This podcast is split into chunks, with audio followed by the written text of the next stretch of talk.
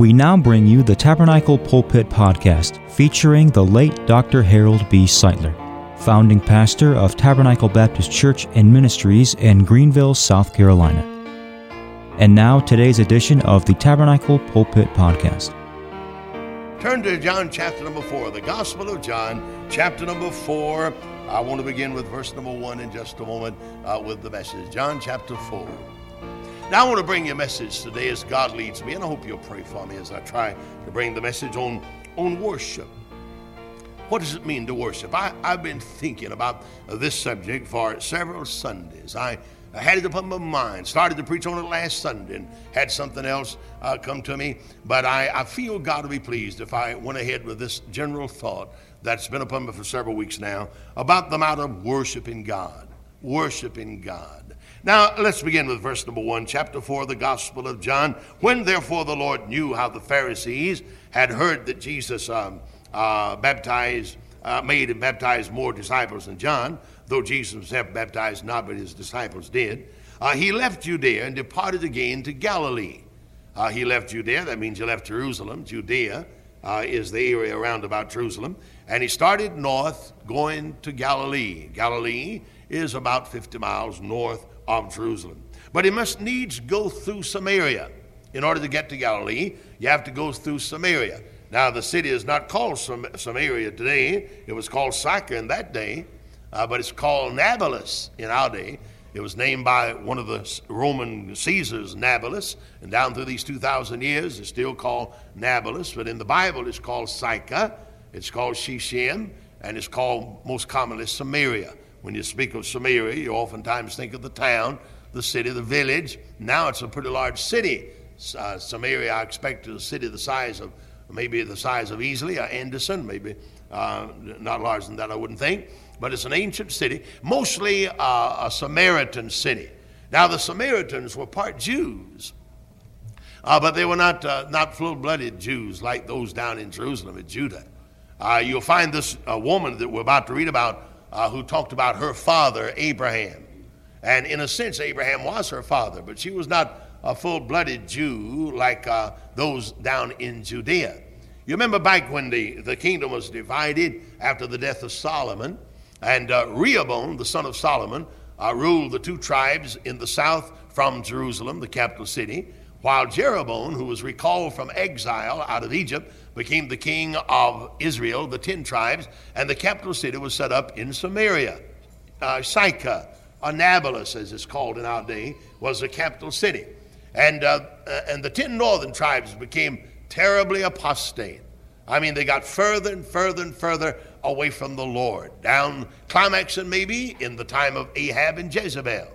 Ahab and Jezebel, probably the two most wicked and idolatrous kings of Israel in all of Israel's history. Probably Ahab and Jezebel led the people of, of Israel further away from God than any other one person in all the history of Israel. But it got increasingly worse until uh, they were carried away into the Assyrian bondage that we've been studying about uh, some in our Sunday school lesson. And all those years, Israel, Ephraim, it was called in our Sunday school lesson today, uh, was jealous of Judah, envied Judah. And they envied Judah because Solomon's temple was there, and because the holy city, Jerusalem, was in Judah, and because uh, Judah uh, still maintained uh, the true, pure worship of Jehovah God in the temple, right straight on down through the years. While up in, uh, up in Israel, Jeroboam set up golden calves, you remember. And he said to the people of Israel, These be the gods that brought you out of the land of Egypt. And that's some indication of the idolatry that characterized Israel from the time of Rehoboam right straight on down to the, uh, to the captivity under Assyria uh, some years later.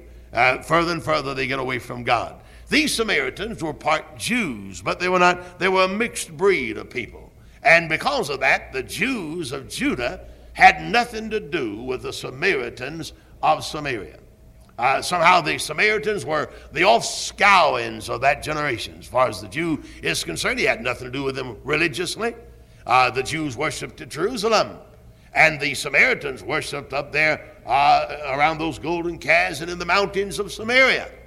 And they had, they had, no, uh, they had no contact, not only uh, religiously, but socially. They didn't intermarry.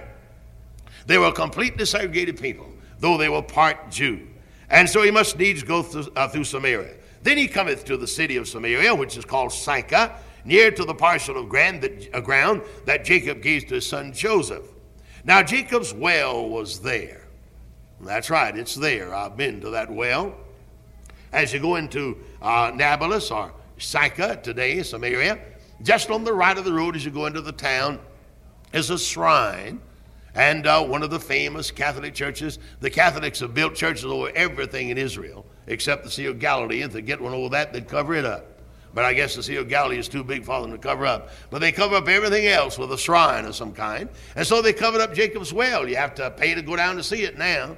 And if you uh, uh, can't make pictures, you have to buy their pictures. They commercialize on Jacob's well, but I've seen it. It's not a large well, maybe um, uh, that big around, maybe, but it goes way down into the ground, and folks still drink water. I've, I've drank some of the water out of that well myself. Now, Jacob's well was there. That well, of course, dated back to the days of uh, Jacob and to the days of uh, Joseph uh, in the ancient uh, history of Israel before the, uh, the captivity down in the land of Egypt. Now, Jacob's well was there. Jesus, therefore, being wearied with his journey, about 50 miles across the mountains, you believe me, some rugged mountains, uphill, downhill, up and down, all the way from Jerusalem up to Samaria. Jesus weary, and he sat on the well. It was about the sixth hour, that's about three o'clock in the afternoon. And there cometh a woman of Samaria, a woman, not a Jew, but a, a woman of Samaria, uh, to draw water.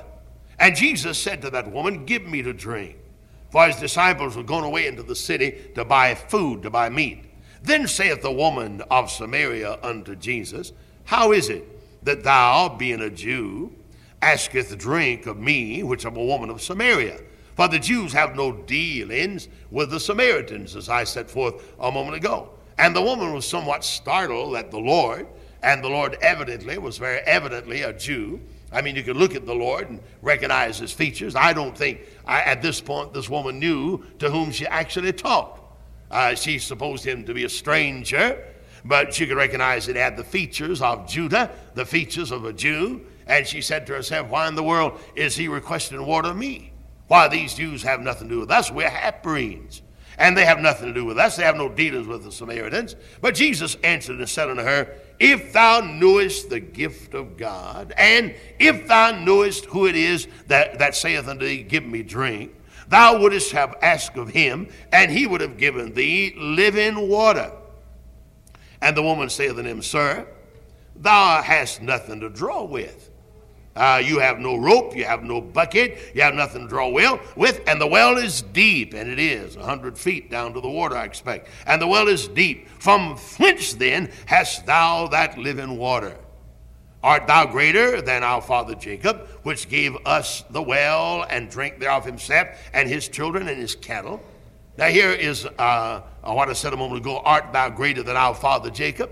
Though this woman was a Samaritan, she had Jewish blood in her. And she said, Our father Jacob, are you greater than him? Why, he drew water for himself, he drew water for his children, he drew water for his camels. Jesus answered and said unto him, Whosoever drinketh of this water shall thirst again. And how true that is. Now, you have to have the water to get along physically, but you have to have more water periodically. You may drink it, but you'll thirst again. And that's why the woman came to draw water. She, no doubt, many times had drawn water from the well and carried it home and used it up, come draw water again. Uh, uh, in, in our day, in fact, they don't have the conveniences in Israel that we enjoy in America. Here in our beloved land, we go and uh, to the water cooler and turn the uh, faucet on, and we drink that good water, that cool water. As old brother Barrett said, "Preacher, shut your mouth." You know, he used to say that to when I start talking about something good to, to eat or drink. He'd say, Shut your mouth. I keep talking about water. Some of you folks get up and go out on me. I better uh, change the subject right quick. But you know how wonderful it is to turn the faucet on and drink that good water? We enjoy so many things in America. But over there, they don't have that. They have to go to the well and carry the water on their shoulders to their homes and then come back and get other water, carry it to their homes and use it up like that. They, they don't, until this day, many places don't have running water as we enjoy in our land. But uh, Jesus said, Whoso drinketh of this water shall thirst again. It'll satisfy momentarily, but you'll be back at the ninth hour. You'll come again and you'll draw water again. But whoso drinketh of the water that I give unto him shall never thirst. Amen, amen. I thirst sometimes for physical water, but I do not thirst for spiritual water. My soul is satisfied spiritually. Sometimes my body calls for food, and I become unsatisfied physically. Sometimes my body calls for water, and I become unsatisfied physically. But I want to submit to you that I never become unsatisfied spiritually. In all these years that I've been saved by the grace of God, I have never been but satisfied with the Savior. I drank of Him, and I found Him to be my satisfying potion. And He quenched the thirst of my soul. And today I say to you, I thirst not. I want to be like the Lord. I want to grow in grace and knowledge of the Lord. I want to please the Lord in my life. But as far as my spiritual man is concerned, he is today satisfied with old time religion. Somebody said, I'm searching for the truth. Somebody said, I'm going here and try what they've got, and I'll try this and I'll try the other, and maybe I can find truth somewhere down the line. My friend, you're not going to find it that way. And to begin with, you and I that know the Lord, we don't have to search at this point or this point or that point. We've, we've tasted of Him and found Him to be our satisfying potion. And we today are completely satisfied, having drank of the water that our Lord gave to us many years ago and being satisfied until this very day. Jesus said, Whoso shall drink of the water that I given to him shall never thirst. And some of you in this building or by the radio, you're thirsty, you're hungry, you're dissatisfied. You move to and fro, you try this, you try the other. You're, you're discontent, you're unhappy. The job doesn't satisfy, your family doesn't satisfy, your wealth doesn't satisfy. It seems that nothing you do really satisfies you. And you move from this to the other, seeking you know not what. Oh, if only you could come to know the grace of God for the Lord is gracious. If you could only come to know the grace of God, your days of searching would then come to an end, and the rest of your mortal days you could enjoy fellowship with the Savior. Oh, but preacher, you're supposed to say that. Well, try Jesus. Try Jesus. Actually, you're not qualified to gainsay my testimony. If you've never been saved, you don't know whether I'm telling the truth or not. You may believe my testimony, I hope you will, and come to know the Lord. But if you don't believe my testimony, then try it for yourself. And you'll come out just as I am, altogether whole and saved by the grace of God and satisfied by heaven's water. But the water that I shall give to him shall be in him a well of water springing up unto everlasting life. That fountain never runs dry. Uh, people that get born again don't have to get saved over and over again, do we? We come to the Savior one time and get born again. You don't have to go back and say, now, Lord, improve the job I'll do it over again. No.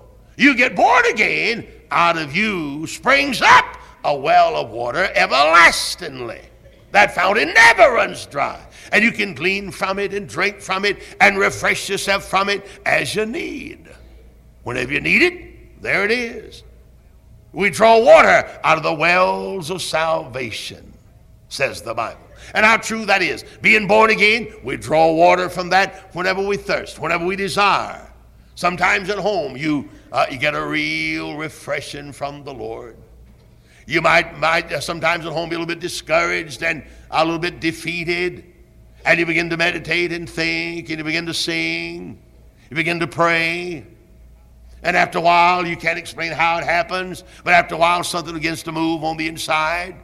And the first thing you know, you're drinking of the wells of salvation. And the despondency takes wings and flies away. The discouragement is banished. And the first thing you know, you're singing to make your melody in your heart to the Lord. Isn't that great? God can do that. And He does that. Out of you, He said, shall spring up everlasting life and water that'll never be quenched, never uh, uh stop flowing. And the woman said, Sir, note two times she said, sir, to the Lord. I appreciate that fact. She respected this Jew, to say the least. Give me this water, that I thirst not, neither come hither to draw. Now, I want you to notice selfish motive at that point. I think the woman was more concerned about her aching back than she was her thirsty soul and her thirsty body. Now, I'm sure she was thirsty in her body physically, or she'd have not come to draw the water. But she was concerned about that heavy load and a pretty good sized pail of water on a woman's shoulder uh, would cause uh, some, some uh, pain, no doubt. She said, That I may not have to come every day or three times a day and draw water. Give to me that I may go home and not ever have to come back and draw no more, that I shall never thirst another time. Did you know you don't get salvation on that kind of basis? Uh, you, God's not going to save you only as a fire escape. Uh, God's not going to save you only as a convenience. He's not going to allow everything to come your way. If you're not willing in turn to dedicate and consecrate and sacrifice and sanctify your lives unto the Savior, I doubt seriously if God will let you give you that water. He'll let you keep on carrying it. He'll let you keep on drawing that water. God knows the motive and the intent of your soul and mind. And He you want salvation only as a convenience when you come to die, and only as a fire escape to keep you out of hell, well, you're not apt to get it like that. And so Jesus didn't give the water to the woman on that basis. Give me this water that I'll not have to come and draw anymore. Give me this water that I'll never thirst anymore. It'd be mighty convenient. I come now three times a day to draw water, and if you gave me this water, I'd never have to come back. And I could sit down and talk to my neighbors and gossip. And so just give me this water and I won't have to come back. No, you don't get salvation like that. But if you ever get thirsty enough to say, Lord, I want this water from the wells of salvation more than life, then God will give you that water. But He's not apt to give it to you until you do. If you want salvation for a selfish motive, you disqualify yourself before you ever come to the Savior. But if you want salvation to God's glory, and if you want to put yourself on the altar to God's glory, then God will give you water from the wells of salvation. Well, let's see what happened. Jesus said, Go call your husband and come hither. That's an amazing thing. So far as we know, the Lord had never seen this woman. And the woman had never known the Lord up until this point. And here Jesus talks like he knows her as well as you'd know a cousin or relative or neighbor. Go call thy husband, said the Savior. Now let's get it settled in our mind that Jesus is omniscient. He knows everything. There's nothing hidden from the eye of God. And this woman awakened to this startling reality that God knew all about her. Jesus knew all about her.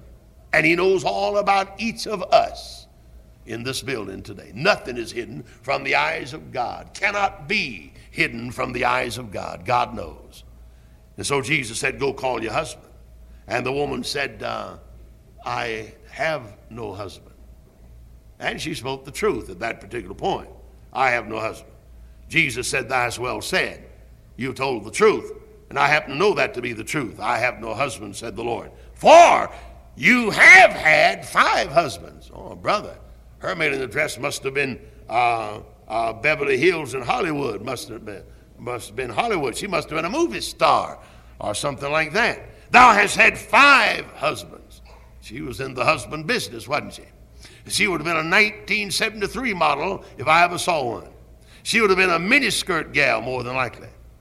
Oh yeah, she was uh, she was uh, really keyed up for that day or for our day. I've had five husbands, she said. Thou hast had five husbands. And he whom thou now hast is really not your husband at all. You're living without the bond of matrimony. You shack up with a man now. In this, you've told the truth. You have no husband, but you've had five of them. And you're living in one with one now, outside the convenience of matrimony. Now, that must have been a pretty vile sort of a woman. She must have been a pretty strange uh, character, vile sort of a character. Uh, she needed the, the water, no doubt about that. She was free in her living and loose in her, in her morals and loose in her conduct. And there's a lot of people in the world like that today. God have mercy. The people get fouled up to that degree. Now I want you to note something. When the Lord touched the problem in that woman's life, she changed the subject immediately. And she said in the next verse, I perceive that thou art a prophet. And before the Lord could answer, she said, she said, Our fathers. She gets away from what the Lord has been talking about. The Lord really plowed close to her corn, didn't he? And she was uncomfortable uh, in the presence of a man who knew what an immoral, ungodly life she was living. And she wanted to get away from that subject in a hurry. So she changed it herself. She said, uh, Thou art a prophet, I see. And she said, Our fathers worshiped, and here's my subject now our fathers worshiped in this mountain. Now, when the woman said that, as she stood there at the Jacob's well, uh, she could turn her eyes northward, just a little bit northward, and there was a mountain top. In fact, there are two mountains right there at Nablus. As you go into the city of, of, of Samaria, you go between those mountains. And we've been told that those two idols, those golden idols that, uh, that Jeroboam erected in Israel, one was placed on one mountain and the other was placed on the other mountain. And so when the Samaritan woman said, Our fathers worshiped in that mountain, she was telling the truth. Because those false prophets that plagued the people of Israel oftentimes led the people into that mountain to bow down to those golden calves that Jeroboam set up, about which Jeroboam said, These be the gods that brought you out of the land of Egypt. Now, this woman said, Our fathers worship in this mountain. And ye say that in Jerusalem is the place where men ought to worship. Now, there's no record the Lord said that. Now, the Lord might have said that, and John might not have recorded it. But there's no record in the Bible the Lord said that. I'd rather believe that this woman jumped to this conclusion because she knew that Jesus was from Judea and Jerusalem. And she was playing with the same envy that we read about in our Sunday school lesson today against Judah because of Solomon's temple and because of the advantage Judah had religiously. Judah was not perfect, but Judah never went as far away from God in apostasy as did Israel. And as a result of that, Israel was envious against Judah. And that envy is expressed by this woman now when she said uh, to the Lord, uh, You say that men ought to worship in Jerusalem. Now, there's no record the Lord said that. But she charged him with that because of her own envy against Judah and Jerusalem and the Jews at large. Now, our fathers worshiped in this mountain, but ye say Jerusalem is a place where men ought to worship. Now, isn't it strange when, when you begin to deal with somebody about the Lord? Many times they jump to the conclusion that you're trying to get them to change their religion. Like this woman. Uh, she had now come to the conclusion that the Lord was trying to get uh, close to her to change her religion. And she said, I want you to know that our fathers worshiped in this mountain. Here it is, just outside the city of Samaria. Here's this mountain and the golden calf on top in that ancient day. And since that day, our fathers worshiped in this mountain. And you're not going to change me. I'm a Samaritan. You, you would not invite me to begin with. Your fathers worshiped in Jerusalem. And you say that's the place to go. Now, the Lord was not trying to change her, her religion. The Lord was trying to give her water she needed. And so it is with me and others that try to convert people.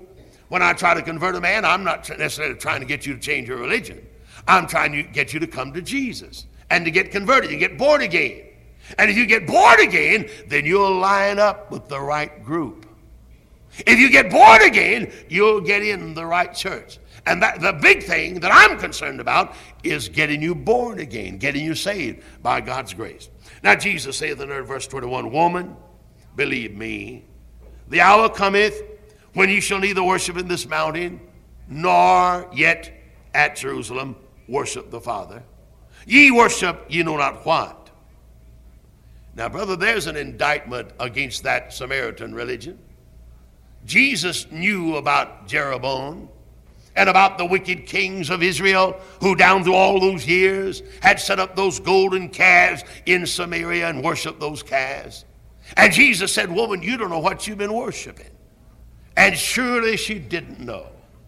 The gods that those golden calves represented, set up by Jeroboam, did not exist. And Jesus said, Woman, you don't know what you worship. But he said, We know what we worship. Down in Jerusalem at Solomon's temple, we know whom we have believed. We know whom we worship. And we can say the same thing in our day. The pagan world lying about us in gross darkness, the liberal world, the modernistic world lying about in the darkness of unfaith. They don't know what they're worshiping. But you and I know whom we have believed. And we're persuaded as to who he is and what he is. We know what we worship, for salvation is of the Jews. But Jesus went on to say, But the hour cometh and now is when the true worshipers shall worship God in truth and in spirit. For God seeketh such to worship him. God is a spirit, and they that worship him must worship him in spirit and in truth. And the woman said unto him, I know that Messiah cometh, which is called Christ. When he is come, he will tell us all things. Jesus saith unto her, I that speak unto thee am he. Now I want you to note verses 23 and 24 as a text for a moment. But the hour cometh, and now is, when the true worshipers. Now here we are gathered together in what we call a house of God, a Baptist church building made of brick and mortar, and the pews you sit on, the pulpit I preach from, and the choir the choir occupies. We call this a house of God, a place of worship, and it is. And we claim to be true worshipers. Now, around the world today, there are multitudes of people worshiping at, a, at the shrine of a thousand gods which do not exist. And they're to be pitied we send our missionaries to try to evangelize those people that bow to shrines of gods which do not exist. We classify ourselves, and rightly so, as the true worshipers of the true and living God. Jesus said, The time now is when the true worshipers shall worship the Father. How? Two ways in spirit and in truth. And I, would like to emphasize that to you today, and I want you to carry it home with you. In our day, we want a thousand things. We set up a thousand standards. And we imagine many things about what a worship ought to be. In some churches, they have to have the candles and the altar boys. In other churches, they have to have a choir that will chant some kind of an anthem or some kind of a musical song. They have to have certain aids. Some people have to have a picture on a wall draped with an open Bible and candles burning on either side as an aid to worship. I don't recommend that. I believe that the true worshipers of God must worship God not with candles, nor with a chanting choir, nor with a picture draped, nor with an open Bible, nor with two burning candles, nor with an altar in your bedroom or living room.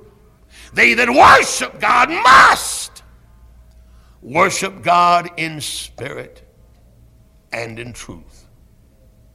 That's the only way in the world a man can worship God. You know, nowadays, sometimes people come to church with preconceived notions about why, why they come and what they expect when they come.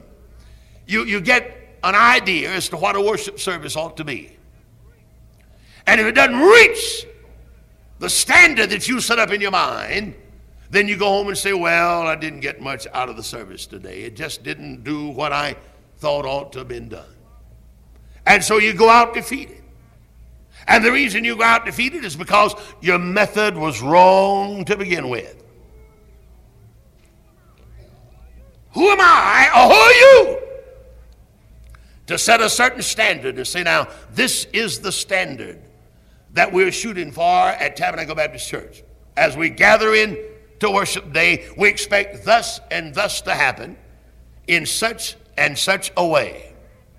And if it doesn't happen as we expected, if it doesn't reach the standard that we preconceive and set up in our minds, then we say, well, uh, we didn't worship today, did we? Now, where is your scripture for that? Uh, you don't have any scripture for that, do you? I heard a, I heard a preacher say, I heard this with my own ears. He said, uh, When I preach, if somebody doesn't walk the aisles as a result of my preaching, And I'm quoting verbatim. He said, I'm dead. And the reason I say that is because that's what he said. If somebody didn't walk the aisle when I preach, every time I preach, I'm dead. Now, that preacher set up a, a preconceived standard of worship. He's imagined a certain level that he must attain if he worships God. Now, he'd find difficulty uh, with a proof text for that either, wouldn't he?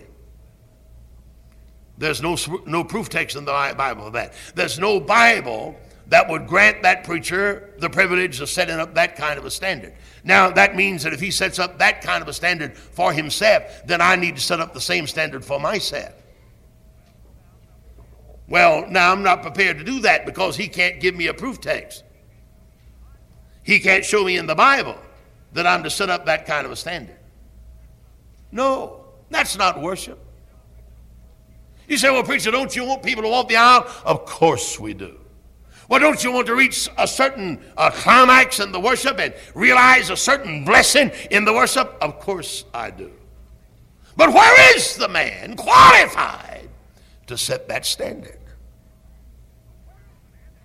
Who, where is the man that has the knowledge sufficient to set up that standard? No, it's not a standard that we're shooting at when we come together at Tabernacle to sit down with an open Bible to worship God.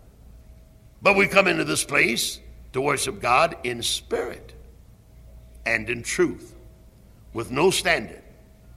We don't, we don't set up any preconceived goals. And uh, we, don't, we, don't, we, we don't imagine a preconceived emotional state. You would be surprised how many people get the idea that when they come to church, they've got to reach a certain emotional climax. I never will forget a number of years ago, or 10 years or longer, we had a trio come here to sing. I've even forgotten their names, and I'm glad I have. I never want to have them back to begin with. But they came here to sing, and, and I thought they did their best to try to stir you up. I mean, they really went through their ritual. And as far as I was able to discern, the only reason they went through their ritual was to stir me and you to a certain emotional pitch.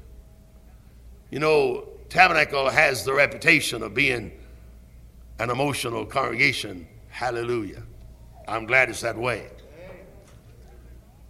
But Tabernacle also has the reputation of being wise and spiritual. And uh, we may be emotional, but we're not sucked in that easily. And that trio did their best to pump you up and pump me up. And it was very obvious and very evident. But you sat there just as quiet, and I was so proud of you. I said, Praise God. Now, that's not scriptural. That's not, that's not worshiping God. Now, oh, yes. If we come together and the blessed Spirit of God begins to lift our souls and cause us to mount up in the Lord, as we did the other night, can God far as I'm concerned, God did that. When I came to church that night, I don't know whether I told you this or not during the sermon, but when I came to church that night, I said, Lord, I'd never preached on that text scripture in my life. And I said, I've only got one verse of scripture. Usually, I expound a number of verses as I have this morning. And I said to myself, how in the world can I preach an hour on one verse of scripture? And those thoughts were in my mind. And I said to myself, this is going to be hard tonight. I made that up my mind. This is going to be hard tonight, Lord. You'll sure have to help me, I'll never be able to preach an hour on one verse of Scripture. Can God prepare a table or furnish a table in the, in the wilderness? I'll never do it. And I was honest in that. I had no idea God was going to set that table. I had no idea. In fact, I was a little bit defeated and reluctant to even try to preach on the text when I came to the pulpit.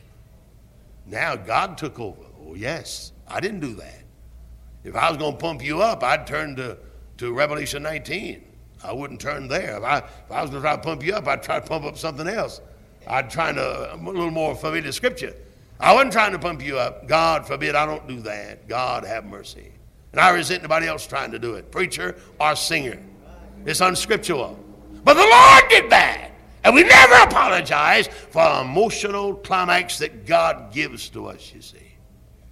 But it's wrong for you to come into this church building on Sunday morning and Sunday night and say, well, we're going to have it today. We're going to have it today. And we set out try to reach that. That's as wrong as it can be. That's the wrong way to worship God. And if I came with that idea, if I came with the idea that this is going to be the day, and if it doesn't happen, I'm dead, that's as wrong as it can be. The hour is, and it has now come, said the Lord, when they that worship God must worship God in spirit and in truth. Now, let me say just a word about what that means. To worship God in the spirit means that I'm flexible in the hand of the blessed Spirit of God, that I don't resist Him nor quench Him, that I will obey the blessed Spirit, doing what I feel the Spirit would have me do, saying what I feel the Spirit have me say, with my mind upon the Holy Spirit as I gather into the house of God my mind's upon the Lord. When I come to church, I forget about the job. I forget about my bills. I forget about my problems. I forget about my aches and pain. I forget about my domestic problems. I forget about other financial burdens. I put all that aside and fasten my mind on God in the Spirit, in the Spirit, in the Spirit. I wonder what's on the mind of some of you in the building. The way some of you are watching me, listening to me, you're thinking as I am right now. But I wouldn't be at all surprised if there are not folk in this building now that's thinking about what you're going to do in the morning at 7 o'clock when you punch the clock, or what you're going to do tomorrow when you go to the bank, or what you're going to cook for dinner tomorrow, or what you're going to wear to, uh, to the office tomorrow. Well, you can't worship God with those things on your mind. You can't do it. And you come to church sometimes and somebody you're a little bit peeved at. Isn't it a shame that Christian people can't get along? And you sit there and say, Well, I just don't like that person. I just don't like that man. I just don't like that woman. I just don't like that young person. You'll not worship God like that. Now, you may have somebody you don't like. I wouldn't say that all of us ought to like everybody in exactly the same measure. I think you have close friends, personal friends, and I certainly have no argument against that. But you ought to love everybody. You ought to love everybody. And you come to church and sit here with, with malice and envy and strife and unforgiveness, a little bit of anger toward anybody that sits with you in this building, you're the loser. You're not going to worship God like that. You're not in the spirit. Uh, you get your mind off that and put your mind on the Lord. Put your mind on this, the scripture. Put your mind on your brethren. Put your mind on the Holy Spirit. Put your mind on the Son, the Lord Jesus. Put your mind upon Calvary. Put your mind upon the songs that we sing together. And it's not going to be long until the wells of salvation will begin to spring up in your soul. And you'll begin to worship God in spirit. But you can't worship God with a thousand things in your mind. Now, when you come to church, you ought to hang the things of the world in the vestibule. You may have to pick up some of them when you leave the church of necessity. But those things ought to be left in the vestibule when you sit on these pews. Those things ought to be left outside. Just hang them up. If you must pick them up after you, after you worship, then pick them up you should go out. If you bring them into this building, you'll not worship God and you'll hinder those that desire to worship God, you see. Then it says also, we must worship God in truth. Now, this is the truth. This is the truth. Did you get what I say now? This is the truth.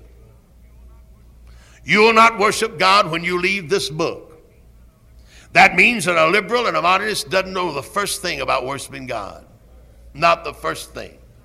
A man that will deny the Savior disqualifies himself from worshiping God. Now, he, ha- he may have a beautiful service, and he may know how to organize a beautiful service and put on a beautiful service. But if he doesn't believe the truth, he's not qualified to worship until he comes to worship God in the truth of this book. Now, as I gather in with you today, in my soul, I'm saying, Jesus, I believe that thou art the only begotten Son of God. I believe that you were virgin born. Jesus, I believe on the third day you came out of that grave and said to John, I'm he that was dead and was alive and was dead and am alive forevermore. Yeah. You sit here and you say, Lord Jesus, I believe that 40 days later you went up on the Mount of Olives and said goodbye to your disciples, and then you was received out of their sight and went back to heaven. You, you, you worship God in the truth. You're saying, Jesus, though I'm in Tabernacle Baptist Church right now, I believe that you're right by the throne of God on high, with your eye upon every one of your little children with an innumerable company of angels ready to minister as ministered spirits to all of God's little children. Say, preacher, you're making a fundamentalist now. That's right. Only fundamentalists can worship God. If you don't believe the truth, you can't worship God. You sit in the church, you say, Lord Jesus, I'm listening for the trumpet. Let it sound, Father, I'm ready any day. Just sound the trumpet, I'm ready to leave. Everything's fixed up. My wife's ready to go, my kid is ready to go, and I'm ready to go. I'm listening for the trumpet, Lord. And like young Elisha, you sit here looking toward the heavens, watching for the chariot. That's what it means to worship in the truth. And if there's one ounce of modernism in you, you can't worship God. If there's one bit of unfaith in you, you can't worship God. Jesus said to that woman, though she said, Our fathers worship in that mountain, Jesus said, You don't know what you worship. You don't know what you worship. You think Jesus knew what he meant? Knew what he's talking about? Sure he did. Jesus would not said to that woman, You worship you know not what, if it wasn't so. That woman all of her life had worshiped at a strange idol and a strange shrine. And she had never worshiped God in spirit and in truth. Though all of her lifetime she had worshiped and could point out the place. And yet Jesus said, You never have worshiped. And there's a lot of people like that's never worship. Never worship. You go through the forms of it, but you never worship. Now, when you come to church, let God have his way. Forget about your own whines and your own ideas and your own desires and your own aspirations and your own ambitions and get humble. If you got any envy in your soul, get it out. It's of the devil. If you've got any jealousy, and jealousy is an awful monster. If you have any jealousy in your soul, get it out. If you have any unforgiveness in your heart toward anybody, get it out of your heart. You must worship God in spirit and in truth. And that's the only way in the world a Baptist or anybody else can worship God in spirit and in truth. May we bow our heads in prayer. Lord, help us to know this truth today. Help us to see the other, utter, utter folly of trying to worship God through man made rituals, forms of godliness, and ceremonies that may abound. Help us to see that those things are vain and empty. And that humble people, true worshipers, Jesus called them, can indeed worship God in spirit and in truth and we can worship in this place. And Grant Tabernacle might be characterized by the true worship of God. We pray. Oh God, we honor your high and exalted name, and we reverence your only begotten Son and worship him as God and as Savior.